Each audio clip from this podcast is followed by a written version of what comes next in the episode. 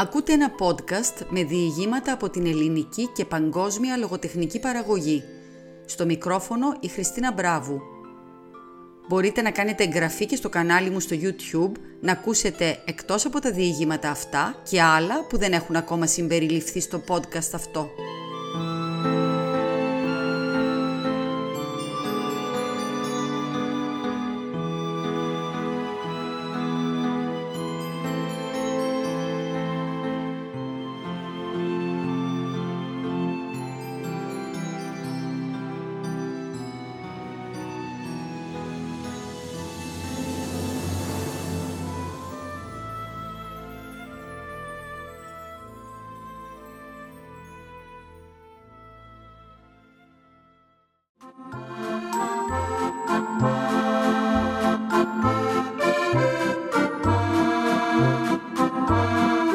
Αγκάθα Κρίστη Η Σφικοφολιά Μέρος δεύτερο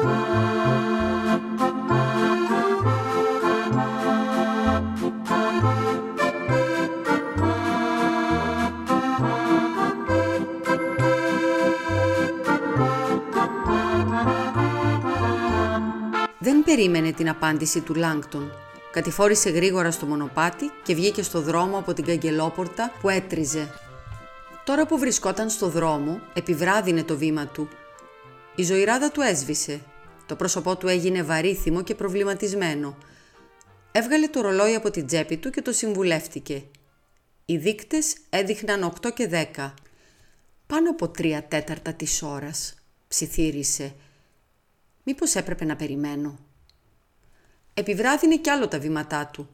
Φαινόταν σχεδόν έτοιμος να γυρίσει πίσω – τον κυρίευσε ένα ασαφές σκοτεινό προέστημα, ωστόσο το ξεπέρασε και συνέχισε να περπατά με αποφασιστικότητα προς το χωριό. Παρ' όλα αυτά, το πρόσωπό του ήταν ακόμη προβληματισμένο και μια-δυο φορές κούνησε το κεφάλι του σαν να μην είχε ικανοποιηθεί πλήρως. Ήταν μερικά λεπτά πριν από τις 9 όταν πλησίασε ξανά την καγκελόπορτα του κήπου. Η βραδιά ήταν γλυκιά, ήρεμη Ούτε ένα αμυδρό αεράκι δεν κινούσε τις φιλοσιές. Υπήρχε ίσως κάτι απειλητικό σε αυτή την ηρεμία, όπως η κάλμα πριν από την καταιγίδα. Ο Πουαρό επιτάχυνε ελαφρά το βήμα του. Ξαφνικά ένιωθε ανησυχία και αβεβαιότητα. Ούτε ο ίδιος ήξερε τι φοβόταν. Και εκείνη ακριβώς τη στιγμή η καγκελόπορτα του κήπου άνοιξε και βγήκε γρήγορα στο δρόμο ο Κλοντ Λάγκτον. Πετάχτηκε όταν είδε τον Πουαρό «Α, ε, καλησπέρα. Καλησπέρα, Μεσχέ Λάγκτον. Νωρίς ήρθατε». Ο Λάγκτον τον κοίταξε έντονα. «Δεν ξέρω τι εννοείτε. Καταστρέψατε τη σφικοφολιά». «Βασικά όχι». «Α», είπε απαλά ο Πουαρό. «Δεν καταστρέψατε τη σφικοφολιά. Τότε τι κάνατε». «Α, απλά καθίσαμε και λέγαμε ιστορίες με τον Χάρισον. Τώρα πρέπει να φύγω, κύριε Πουαρό. Δεν είχα ιδέα ότι μένατε στα μέρη μας. Είχα δουλειά εδώ βλέπετε. Α, θα βρείτε τον Χάρισον στη βεράντα. Συγγνώμη που δεν μπορώ να μείνω άλλο. Έφυγε βιαστικά. Ο Πουαρό συνέχισε να τον κοιτάζει που ξεμάκραινε. Ένας νευρικός νεαρός, όμορφος, με αδύναμο στόμα. «Θα βρω τον Χάρισον στη βεράντα», ψιθύρισε ο Πουαρό. «Αναρωτιέμαι, Μπήκε από την καγκελόπορτα του κήπου και ανηφόρησε στο μονοπάτι. Ο Χάρισον καθόταν ακίνητο σε μια καρέκλα, δίπλα στο τραπεζάκι της βεράντας και ούτε που κούνησε το κεφάλι του όταν ο Πουαρό πήγε και στάθηκε δίπλα του. «Α, μοναμή», είπε ο Πουαρό, «είσαι καλά». Έπειτα από μια παρατεταμένη παύση, ο Χάρισον μίλησε με μια παράξενη ζαλισμένη φωνή. «Τι» «Είπα αν είσαι καλά», αν είμαι καλά, ναι.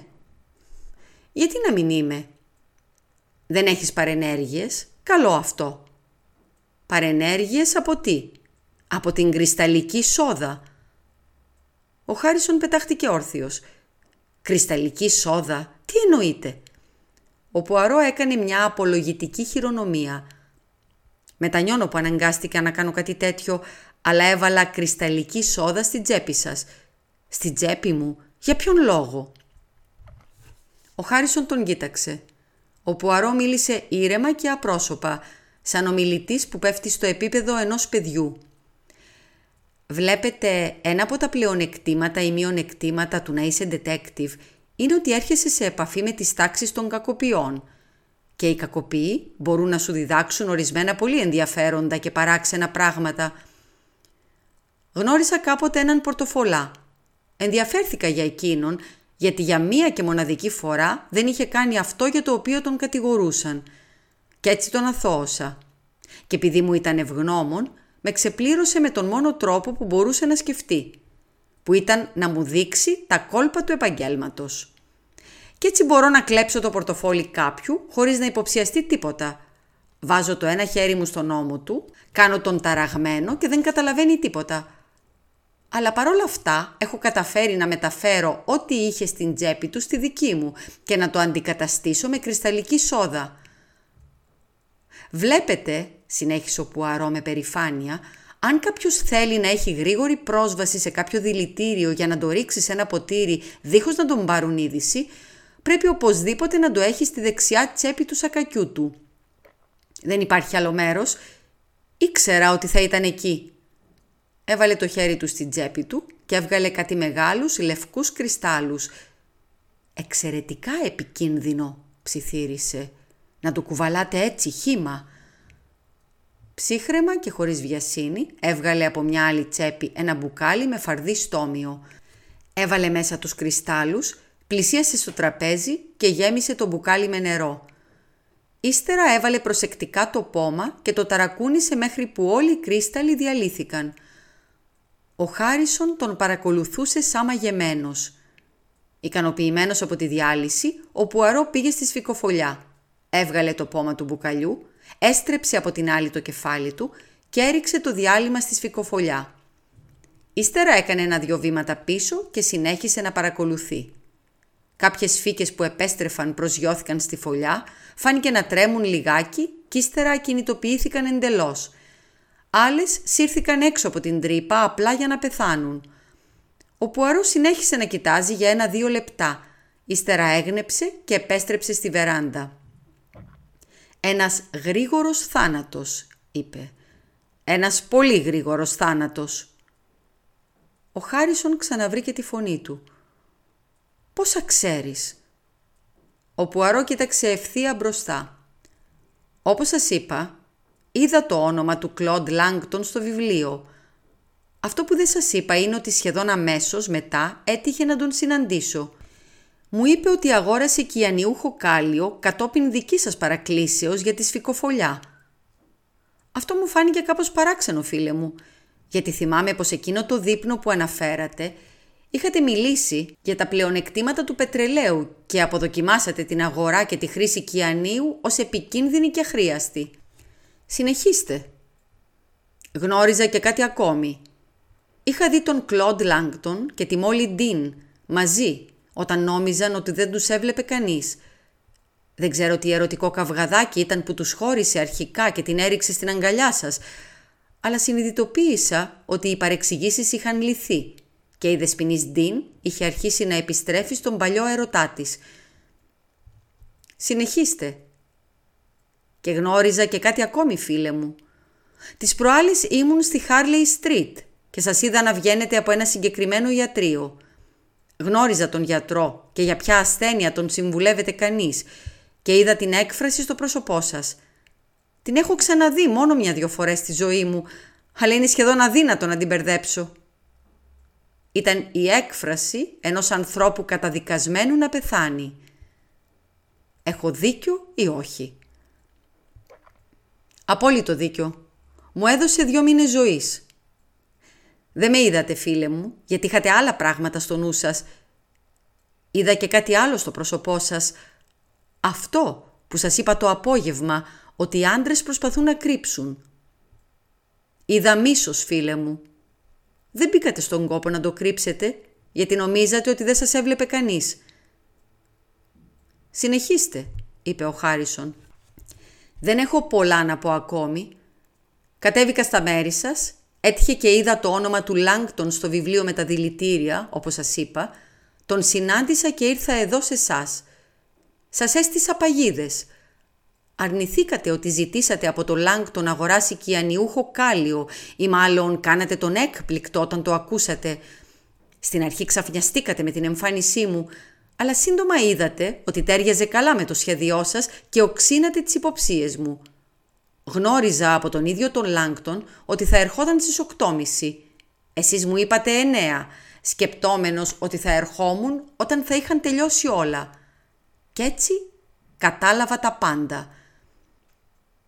«Γιατί ήρθατε» ρώτησε ο Χάρισον.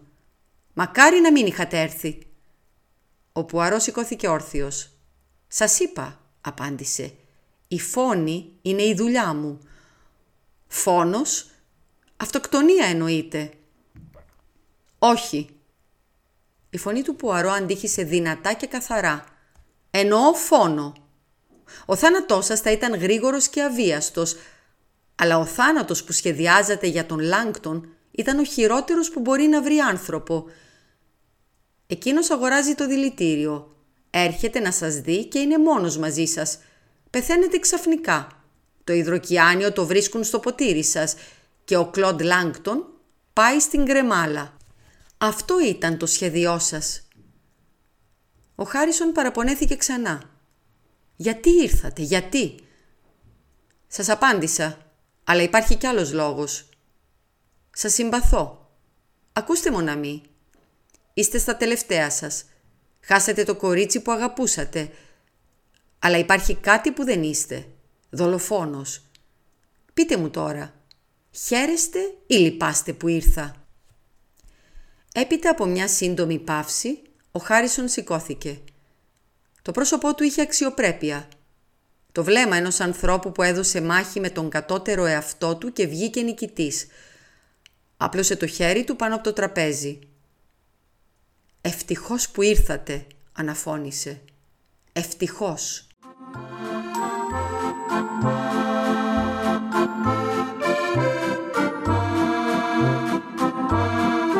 Χριστίνα Μπράβου διάβασε το δεύτερο και τελευταίο μέρος του διηγήματος της Αγκάθα Κρίστη, «Η Σφικοφολιά».